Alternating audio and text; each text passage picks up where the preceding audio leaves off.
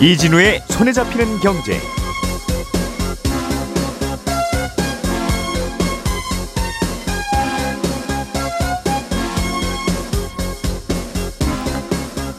안녕하십니까 이진우입니다. 회사원의 정년을 더 뒤로 미루는 대신에 일정 시점부터는 임금을 깎는 걸 정년 연장형 임금 피크제라고 합니다. 그런데 회사가 이런 제도를 도입했다고 하더라도 임금을 지나치게 많이 깎으면 무효라는 법원의 첫 판결이 나왔습니다. 코로나19 때문에 한시적으로 허용했던 비대면 진료를 그래서 이제 그만하려고 하다가 정부가 시범 사업 형태로 좀 더 연장하기로 했습니다. 병원에 직접 가서 진료를 본 적이 이미 있는 환자들 위주로 어, 비대면 진료를 허용하기로 했는데요. 논란이 됐던 약의 배송은 안 하는 쪽으로 정리가 됐습니다. 대한항공과 아시아나의 합병을 두고 유럽연합이 부정적인 의견을 내놨습니다. 유럽연합이 반대하면 합병이 무산될 수도 있습니다. 5월 18일 목요일 손에 잡히는 경제 바로 시작합니다. 우리가 알던 사실 그 너머를 날카롭게 들여다봅니다. 평일 아침 7시 5분 김종배의 시선 집중.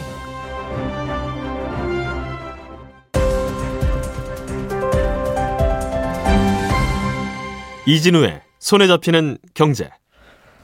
예, 오늘 날씨는 좀 흐리지만 경제 뉴스 정리만큼은 화창하게 쨍하게 한번 해보겠습니다. 행복자산관리연구소 김현우 소장, 손에 잡히는 경제 박세훈 작가 그리고 서울경제신문의 서은영 기자까지 나와 계십니다. 어서 오세요. 네, 안녕하세요. 자, 어, 병원 이야기 먼저 해보죠. 비대면 진료 어, 시범 사업이 다시 시작된다. 네. 지금까지도 어, 하기는 하고 있었는데 네, 네, 코로나 때 잠깐 하고 맙시다라고 하던 거를 음. 해보니까 좋은 점도 있는 것도 같고 잘 모르겠네. 네. 좀 한번 더 해볼까요? 하는 음. 그렇게 해서 좀 연장하는 건가 봐요. 네. 음. 일단 이 비대면 진료라는 거는 뭐 다 이해하시겠지만 의사가 환자를 직접 만나지 않고 음. 이제 뭐 화상 혹은 이제 뭐 전화로 진료하고 처방까지 하는 이제 비대면 진료를 말하는 거죠. 예. 어 근데 이게 지금 현재 의료법상으로는 불법입니다. 근데 음. 코로나19 위기 경보 단계가 이제 심각인 팬데믹 상황에서 이제 정부가 감염병 예방법을 근거로 해서 최근 3년 동안 동안 이제 비대면 진료를 한시적으로 허용을 했던 거거든요. 예. 그런데 이제 다음 달 1일부터 코로나19 위기 경보 단계가 심각해서 경계로 낮아지잖아요. 음. 그래서 이때까지 의료법을 고치지 않는 이상 이 경계 단계에서는 비대면 진료에 불법 딱지가 음. 붙게 생긴 거예요. 그래서 코로나 위기가 음. 심각할 때만 하기로 했으니까. 네, 그렇습니다. 예. 그래서 지금 이제 한 달도 채 남지 않은 시점인데 그럼 이, 이 사이에 뭐 비대면 진료 허용하는 법을 갑자기 만들 수도 없는 노릇이고 음. 그러면 이 법적 공백을 어떻게 메울 것이냐 이제 정부가 고민을 하다가 예. 시범 사업 방식 방식으로 비대면 진료 한번 이어가 보자 이렇게 일단 원칙을 정한 겁니다. 음. 그리고 어제 이제 시범 사업 어떻게 진행할 건지 좀 가이드라인 초안이 나온 건데 일단 두 가지 원칙이 좀 분명하게 정해졌어요. 그러니까 음. 비대면 진료 받을 수 있는 환자는 재진 환자다. 그러니까 이제 한 번 이상 해당 병원에서 의사를 직접 만나서 진료를 본 환자여야만 비대면 진료할 수 음. 있다. 그리고 또 하나는 의, 원급 그러니까 동네 의원들 중심으로 비대면 진료 허용하겠다. 그래서 병원 같은 경우에는 뭐 일부 경우에는 이제 막 허용을 하긴 하지만 이제 상당히 이제 원칙을 좀 이제 제한적으로 정해뒀고요. 아주 큰 병원은 네. 안 하게 한다는 그렇습니다. 말인 거죠? 예. 네. 그래서 아직 좀 사실 뭐 이번은 초안이라 좀 음. 첨예한 음. 문제들 중에 좀 정해, 정리되지 않은 것들이 몇 가지 있긴 해요. 그러니까 예. 소아진료 뭐 허용 문제라든지 뭐 이런 거 몇 가지 쟁점이 있긴 한데 음. 그래서 이달 말까지 일단은 여론 좀 더 수렴해보고 다음 달 1일에 이제 최종안 내놓겠다. 그리고 이제 6월부터 8월까지 계도 기간 운영하면서 예. 계속 보완은 해 나갈 거니까 이게 뭐 완전히 음. 완성된 안은 아니다. 이게 정부 여당 얘기입니다. 아직 완성된 안은 아니고 그냥 지금부터 얘기해 본다는 거예요라고 네. 이야기하는 걸로 봐서 네. 이게 정말 찬반이 치열하고 네. 어, 다들 의견이 다 구, 분분하고 그렇습니다. 그런 이슈라는 걸 알 수 있네요. 네 맞습니다. 이게 음. 아무래도 이제 팬데믹 상황에서는 이제 지금 이게 전면 허용을 해놨던 것들이 지금 이제 지금 어제, 어제 나온 원칙만 봤을 때는 예. 많이 좁혀지긴 했거든요. 그러니까 가령 뭐 약 배달 같은 경우에도 음. 코로나 시기에는 약 전문 배송 받을 수 있었어요. 그리고 이제 비대면 비대면으로 진료를 하고 그럼 저 약 처방은 어떻게 받습니까? 어. 약국은 가란 말입니까?라고 하면 그렇죠. 아 약도 배달해 드릴게요. 네, 그래서 배송을 전문으로 하, 하는 음. 데서 이제 약을 갖다 주는 것까지 이제 허용이 됐었던 거고, 예. 뭐 비대면 초진 진료 당연히 가능했었고요. 그런데 음. 이번에 이제 6월부터는 이거는 거의 이제 사실상 불가능해진 거거든요. 약의 배송은 네, 맞습니다. 약 배송도 그렇고 비대면 초진 진료도 그렇고요. 비대면 네. 재진 진료인데 약은 타러 타러 직접 가야 된다는 말입니까? 아, 대신 가족 보호자에 한해서만 이제 한정적으로 대신 받아갈 수 있게 제한을 해둔 겁니다. 아니 그걸 음. 굳이 왜 받으면 되지 그 의사를 직접 만나야 되는 거는 그거는 뭐 그렇다고 주장할 수도 있고 그럴 수도 음. 네네. 있을 것 같아요. 네네. 직접 만나봐야 진료가 되지 그 모니터로 음. 어떻게 진료를 보고 책임 있는 진료를 합니까? 그런 반론이 있는데 네. 의사가 나눠준 처방전을 음. 음, 정정 그 다니기 좀 어려운 상황이라서 비대면으로 하는 거면 음. 약 배달은 허용을 해줘야 되는 거 아닙니까? 그건 제가 뒤에서 조금 더 말씀드리긴 할 텐데 예. 이제 몇 가지 오남용에 대해서 이제 약사가 이제 그래도 약을 처방해 줄 때 그냥 주지 않잖아요. 복약 지도를 해주고 네. 뭐 이제 어떻게 안전하게 이제 약을 복용할 것인지에 대해서 예. 이제 계속 이제 주지를 시켜주고 아. 그리고 또 한 가지 배송 과정에서 이제 약이 변질될 우려 뭐 이런 것들 이제 몇 가지 안전 문제들을 이제 거론하면서 사실 이제 반대 목소리를 냈고 그게 이제 이번에 반영이 된 거예요. 생선 고기도 배달 받는 시대에 약이 상할까봐 직접 오시라고요? 어 근데 그럼. 그건 갈 때 내가 뭐 냉장고를 들고 갑니까? 그 안에다 넣어오게? 근데 이게 생선 고기보다는 예. 더 치명적이라고 보는 거죠. 그러니까 약을 잘못 복용했을 때의 문제가 더 아, 치명적. 오남용은 그럴 수 네, 있는데 네. 배송 과정에서 뭐 상할까봐 그거는 배송이 더 빠르지 내가 왔다 갔다 하는 게 빠르겠어요?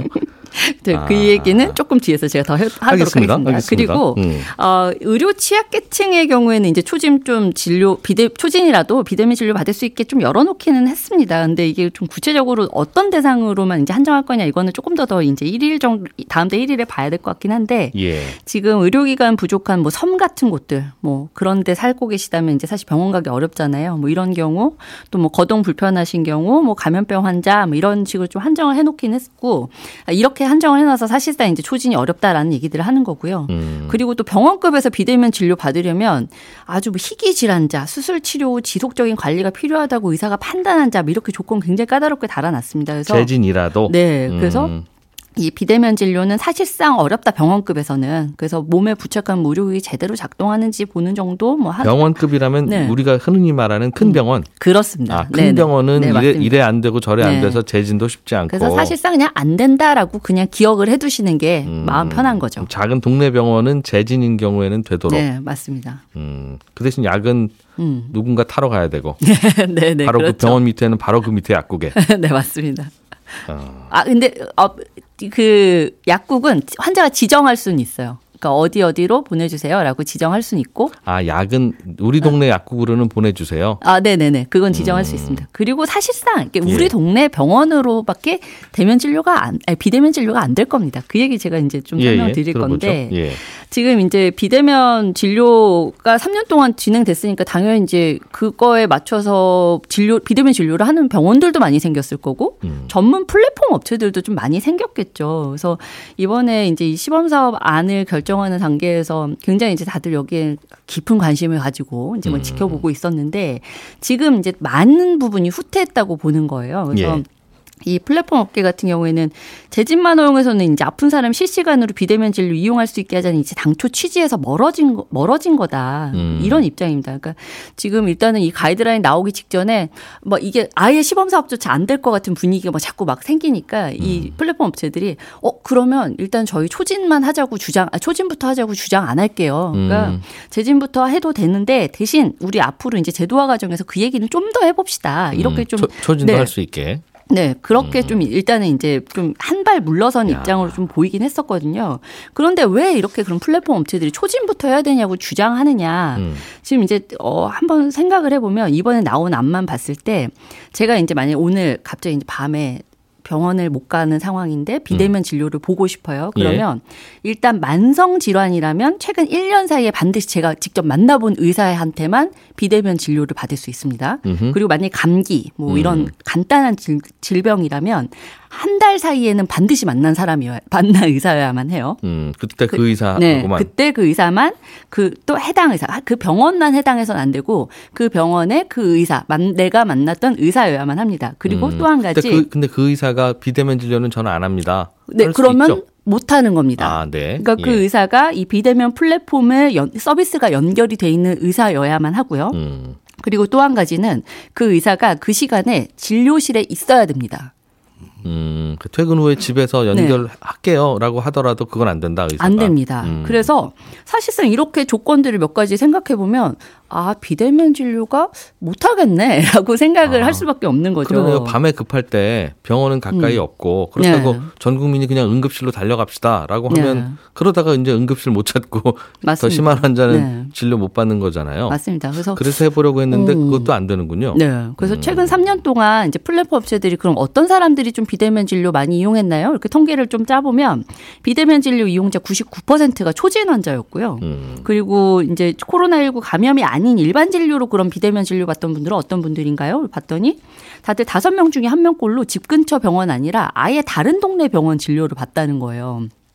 그러고 아. 약은 이제 집 근처로 받고 막 이런 예. 식으로. 그래서 이런 수요들을 생각해 봤을 때 이번 시범 사업에 나온 가이드라인이 아, 이런 수요를 충족시키기에는 좀 어려움이 있다라는 얘기들을 하는 거고요. 어, 일단 의료계도 지금 이제 여기에 이제 이번 가이드라인에 그럼 만족하느냐? 뭐 딱히 또 그렇진 않습니다. 일단 진료 제도화에 대해서는 이 비대면 진료 제도화에 대해서는 국민 의료 안전 자체를 위협할 수 있다. 이렇게 계속 우려하는 게 일단 기본 입장인데 오진이 많을 수 있다는 거죠. 네. 근데 의사협회가 뭐 조건부 수용 입장으로 좀 선회하기는 했어요. 근데 의료 수가 문제가 좀 결정 달려 있긴 한데 음. 지금은 이제 의료 수가를 이제 비- 대면 진료했을 때 한 130% 정도, 그러니까 대면 진료했을 때보다 30%더 내는 더 받는 거죠. 음. 그런데 이거를 더 높여야 된다라고 주장하고 있긴 하고 예. 이제 이런 것들 논의하는 과정에서 물론 이제 다시 반대로 갈 수도 있긴 합니다만 일단은 지금 제도화 작업에 동참하고 있는 상태고 대, 대신 지금 누가 그럼 제일 반대 목소리 세게 내고 있냐 이게 대한약사회 포함한 약사단체들입니다. 예. 그러니까 아까 이제 얘기하셨던 이제 그런 부분들. 음. 그러니까 이제 이 약물 오남용 문제라든지 이런 것들 안전 문제가 지금 제대로 어 결, 확보가 안 돼 있는데 음. 이런 상황에서 이렇게 플랫폼 업체도 배불리겠다고 이렇게 사업 주- 도입하면 되냐 뭐 이렇게 주장을 하고 있는 거고요. 아, 있기야 네. 있는데 있기야 있는데 그래도 네. 집에서 진료도 보고 약도 받고 하는 편의가 좀 큰 것 같으니까 이걸 네. 하는 거잖아요. 네, 그렇죠. 당연히 뭐 걱정이야 있죠. 그러니까 조심해야 되는 건데. 약국들로서는 좀 물러서기 힘든 또 원인이 하나가 있죠. 그러니까 생존의 문제겠죠? 맞습니다. 그러니까 음. 이게 비대면 진료로 약국 영업의 근간 자체가 이제 흔들릴 수 있다라는 건데 예. 우리가 이제 약국들 어, 위치를 딱 생각을 해보면 딱 병원 근처에 음. 쫙 이렇게 모여 있잖아요. 그래서 그 병원에서 처방해주는 약을 이 제 제- 조제하면서 음. 그러면서 이제 영업 방식을 이어가고 있는데 병원이랑 같은 네. 층인 것도 있고 바로 1층인 것도 있고. 네, 그렇죠. 그런데 음. 이거 자체가 이제 이 영업 방식 자체가 이제 지속 가능하지 않게 되는 게 사실 약국으로서는 굉장히 큰 우려 사항일 수밖에 없는 음. 꽤 많은 겁니다. 약사들이 거기 들어가려고 권리금도 낼 거고 네, 냈을 맞습니다. 거고 이미 네. 형성도 되어 있을 거고 그렇습니다. 또 뭐 그러면서 그그그 안에 있는 병원 과에 또뭐 인테리어도 다 해주고 음. 주고받고 하면서 이미 공생 관계가 있는데 네. 이게 이제 인터넷으로 왔다 갔다 하면 다 깨지는 거니까 네, 맞습니다. 그럴 수 있겠죠. 네. 음. 그래서 병원 같은 경우에는 의료 수가를 조정하는 과정에서 그래도 좀 당근에 제시할 거리들이 분명히 있지만 음. 이제 약사들 같은 경우는 사실 이제 지금으로서는 당근이라고 할 만한 것들이 별로 보이지가 않는 거죠. 그래서 좀 논의가 진척이 좀 안 되는 부분이 분명히 있습니다. 음. 대체로 그렇게 하게 했더니 자기 동네 음. 병원도 있는데 저 먼 병원에서 비대면 진료를 하더라. 네. 어, 라는 것도 생각해 볼 필요는 있겠네요. 네, 맞습니다. 동네에 없어서 그쪽으로 간 게 아니라 의료 선택권이 이제 아. 넓어지는 걸 그걸 누린 거죠. 사실 이제 의료 소비자들 입장에서는. 인터넷에서 광고하는 의사한테 음. 그냥 가서 음. 그렇게 하는 경우도 있을 거고. 그럴 수도 있습니다. 그게 좀 네. 걱정스럽기는 하다고 네, 하더군요. 좀 유명하신 의사분들. 뭐 직접 가서 처방받기 좀 뭐 민망한 뭐 그런 것들도 있으면 네, 그냥 다 맞습니다. 거기서 그냥 클릭해서 음. 받는 그런 문제. 어쨌든 그런 음, 그 뜨거운 감자가 툭 떨어졌네요. 그렇습니다. 예. 자 김현우 소장님, 네.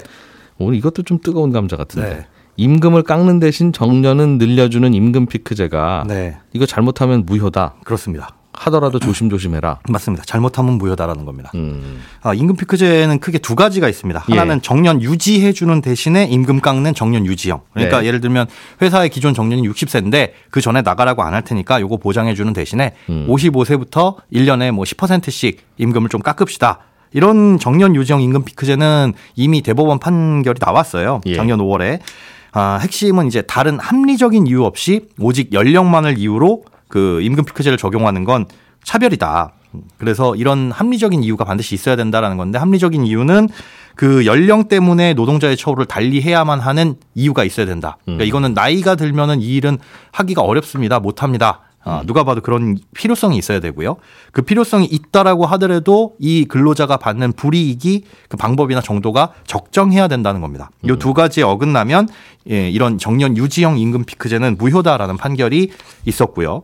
요번에 이제 새로운 판결이 나온 하나는 정년을 연장해 주는 대신에 기존보다 임금을 덜 주, 주는 정년 연장형 임금 피크제거든요. 예. 예를 들어 현재 우리 회사의 정년이 58세인데 음. 2년 더 연장해서 60세까지 근로를 해- 하게 해드릴게요. 대신에 뭐 임금을 깎읍시다 이런 식입니다. 그러니까 서로 뭔가 주고받는 게 있는. 그렇죠. 처음부터 아예 주고받는 게 없이 그냥 하면 안 되고. 네, 그건. 맞습니다. 음, 어. 정년을 기존보다 늘려주면서 네. 임금을 깎읍시다. 네, 그러니까 뭐 근로자 입장에서 임금 깎는 불이익이 있지만 정년이 늘어나니까 요거는 이제 반대급부다라고 볼 수 있는 거죠. 그건 되긴 되는데. 어, 네, 이게 작년 대법원 판결에서는 이건 된다라고 얘기하지는 않았어요. 그런데 그 정년 유지형 임금 피크제를 얘기하면서 아까 말씀드렸던 그 조건, 음. 어, 뭐 이런 것들이 이제 어, 법리적으로 봤을 때는 다 충족하는 거 아니냐. 예. 주고받는 게 있으니까. 음. 그래서 실제로 이 정년 연장형 임금 피크제에 대한 소송도 지금 많이 걸려 있었는데 음. 전부 다 회사 측이 승소를 했습니다. 음, 다 이겼다는 거죠. 정년 연장형은. 된다는 거죠, 그러니까. 네. 예. 그런데 이 과거 판례 뒤집고 연장형이라고 하더라도 무조건 되는 게 아니라 음. 과도하게 임금 삭감이 있으면 무효다 라는 1심 판결이 지난 11일에 나온 겁니다. 아하. 이게 KB 신용정보라는 회사에서 2016년 2월에 도입한 건데 아, 이거에 대해서 전현직 이제 직원들이 소송을 제기했고 음. 그러다 보니까 일부 승소, 어, 미지급한 임금하고 퇴직금을 돌려줘라라는 음. 판결이 나왔습니다. 그렇군요. 정년이 이미 있는데도 불구하고 정년을 연장하지도 않으면서 그냥 저희가 회사 다닐 때 안 괴롭힐 테니까 네. 저쪽에다 책상 빼고 아니면 괜히 지방 발령하고 그런 거 안 할 테니 네. 그냥 월급을 깎읍시다. 네. 하는 건 불법이다 안 된다. 그렇습니다. 라는 건 있었고. 네. 그러나 그거 말고 음. 정년을 연장해 주면서 월급을 깎아서 네. 어, 그거는 뭐 해볼 테면 해보세요라고 하는 건데 이번에는 왜 그도 안 된다고 했던 겁니까? 어. 얼마나 얼마나 심하게 깎았길래? 그렇죠. 이게 핵심은 요번에 핵심은 정년이 늘어서 근무 기간이 늘었는데 음. 총 임금을 따져 보니까 오히려 임금 피크제를 도입하기 전보다 받는 월급이 줄어들 수 있다. 총 임금이 음. 이겁니다. 그러니까 작년 판결에서 이제 대법원이 제시한 임금 피크제의 유효 조건 세 가지가 있거든요. 예. 첫 번째는 임금 피크제를 도입하려는 타당한 목적이 있어야 된다. 음. 그러니까 그냥 뭐 그냥 깎읍시다가 아니라 예. 이렇게 임금 피크제를 도입해서 임금을 삭감해서 그 재원이 확보가 되면 음. 그걸로 신규 고용을 창출하겠다. 이런 예. 뭐 대의적 명분이 있어야 된다는 거죠. 예. 그리고 임금이 깎였으면 그 깎인 사람한테는 근무 시간을 줄여주거나 아니면 업무량을 조정해주는 이런 부분이 반드시 있어야 된다는 거고요. 음. 그리고 이렇게 아낀 재원 아까 이렇게 아낀 재원으로 신규 고용 창출하겠습니다라고 했는데 말만 그렇게 해놓고 실제로 안 하면 안 된다. 음. 실제로 목적에 부합하게 사용돼야 된다. 요세 가지 요건이 중요한 어, 유효 기준이었는데 요번 소송의 대상이었던 이 KB 신용정보 같은 경우에는 정년을 2년 연장해 주는 대신에 음. 그럼 앞으로 깎이는 연봉을 어떻게 결정할 거냐? 직전 연봉의 45%에서 70% 범위 내로 음. 성과에 따라서 준다라고 정해놨어요. 반으로 깎았군요, 대략. 네. 그런데 음. 문제는 그게 아 58세 그러니까 정해줬던 정년이 58세였거든요. 예. 거기서 연장은 60세까지 해드릴게요. 그럼 임금은 58세가 딱 지나면 그때부터 깎읍시다가 아니라 음. 55세부터 깎는 게 문제였습니다. 음흠. 임금 픽스를 도용. 예를 들어서 연봉이 1억이었다 55세 전에. 예. 그럼 연봉이 안 오른다고 가정을 하더라도 정년 58세까지 그냥 1억, 1억, 1억 이렇게 받으면 음. 총 3억을 받을 수 있잖아요. 예. 그런데 임금 피켓을 적용해서 55세부터 아까 말씀드린 대로 직전 연봉의 45에서 70%로 연봉이 결정되면 음. 최고 성과인 70%를 달성한다고 하더라도 55세부터 60세까지 5년 동안 75, 35 이렇게 7, 7천만 원 곱하기 음. 어, 5년 동안 받는. 그래서 실제로 받는 돈이 뭐 같아진다. 예. 음, 그런데 만약에 가장 저성과를 받았다. 45%로 받는다라고 한다면은 예. 오히려 전에 받았던 연봉보다 덜 받게 되는 겁니다. 한 45% 정도를. 그러니까 음. 정년이 늘어난 게 사실상 임금에는 전혀 어, 추가적인 어떤 플러스 요인이 없고 음. 오히려 마이너스가 될 수 있다라는 게 어, 불법이다. 이건 잘못된 것이다라는 판단의 핵심 이라고 볼 수 있는 거죠. 그러면 그러면 결국은 이게 합법적인 임금 피크지가 되려면 네. 그 근로자가 어, 원래 제도대로 그냥 일하다가 원래 정년에 그만두시는 케이스와 네. 늘어난 정년까지 일하다가 그만두시는 케이스 두 개를 비교해서 네. 늘어난 정년으로 일할 때 아무튼 임금 총액은 더 많아야 된다. 그 이상이어야 된다라는 거죠. 아, 늘어난 기간 동안 일도 당연히 더 했으니 그렇죠. 그런데 어. 기간만 늘어나고 임금 총액이 늘어난 게 전혀 없고 오히려 깎인다라고 한다면 이거는 그거는 안 된다. 근로자가 받게 되는 불이익만 있다. 그에 음. 상응하는 조치가 미흡하다라고 해서 이게 불법이다. 잘못된 아, 것이다라고. 그 저울질. 잘해라 하는 거군요. 예. 음. 임, 그 정년이라는 게 회사마다 회사가 정하기 나름인가 봐요. 어디는 58, 어디는 뭐 62, 뭐 이러는 거 보니까. 네, 고령자 고용법에는 이제 60세까지로 한다라고 되어 있는데 뭐 예. 회사에서 이 협약을 하기 맞다는 해서. 네. 어, 이런 판단이 나오면 회사에서는 뭐 사규를 고치든 정관을 고치든 해서 네. 정년을 일단 50으로 한다. 음. 그렇게 바꿔놓고 네. 그리고 나서 이걸 늘려드릴 테니 이걸 좀 해봅시다 하는 것도 시도하겠네요. 그럼. 노사 협약에 있어서 그거 뭐 임금 패키지를 어떻게 도용한 그 도입한다라는 거는 사실은 정해진 건 없습니다. 음. 아하. 그걸 이제 법리적으로 판단하는 기관이나 절차도 없고요. 그러다 보니까 지금 이제 문제가 된 건 이런 판결이 나오다 보니 음. 유사한 사례들이 많이 있을 거거든요. 이런 소송들이 줄 소송으로 이어지게 되면 뭐 네. 현장에서는 꽤 큰 파장이 있을 것으로 예상이 됩니다. 알겠습니다. 이것도 어, 뜨거운 감자였고 박 작가님 네. 대한항공이랑 아시아나 합병하는 걸 두고 네. 유럽에서 우리는 반댈세라고 그렇습니다. 했나 봐요. 그렇습니다. 자본주의 시장 경제 체제에서 가장 싫어하는 게 독점이잖아요. 네. 근데 두 기업이 결합을 하게 되면 독점 가능성이 오- 올라가기 때문에 이런 걸 합병을 할 때는 기업 그 해당하는 국가의 허가를 좀 받게 돼 있습니다. 음.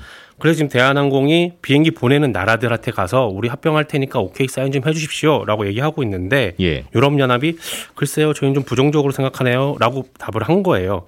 음. 그렇게 의견을 내놓은 이유는 대한항공이랑 아시아나랑 합병을 하게 되면 유럽연합 소속 국가의 국민들이 한국을 오고 가고 할 때 아무래도 예전보다 항공사 간의 경쟁이 없어질 테니까 예. 예전에 이제 유- 대한항공 네 편, 아시아나 두 편 이렇게 보내던 걸 음. 합치게 되면 세 편만 보내지 않겠느냐?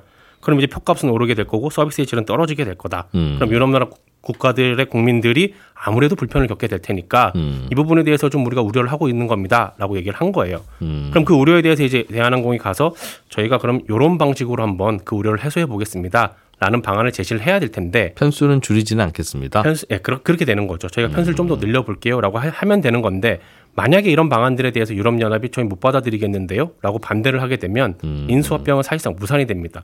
물론 유럽연합이 반대를 한다고 해서 무조건 합병이 안 되는 건 아닙니다. 할 수는 있는데, 네. 그러면 유럽연합으로 비행기를 못 보내요.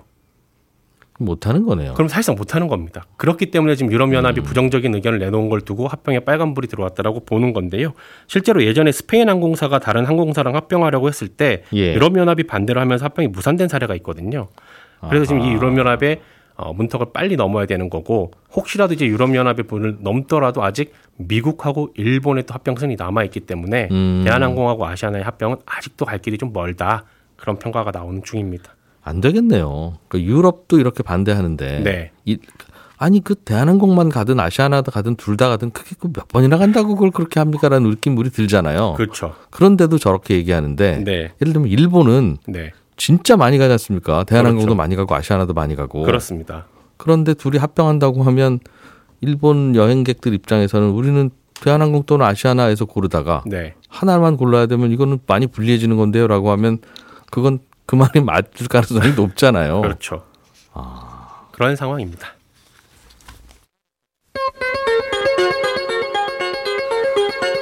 네, 저희는 여- 내일 아침 8시 30분에 다시 찾아오겠습니다. 이진우였습니다. 고맙습니다.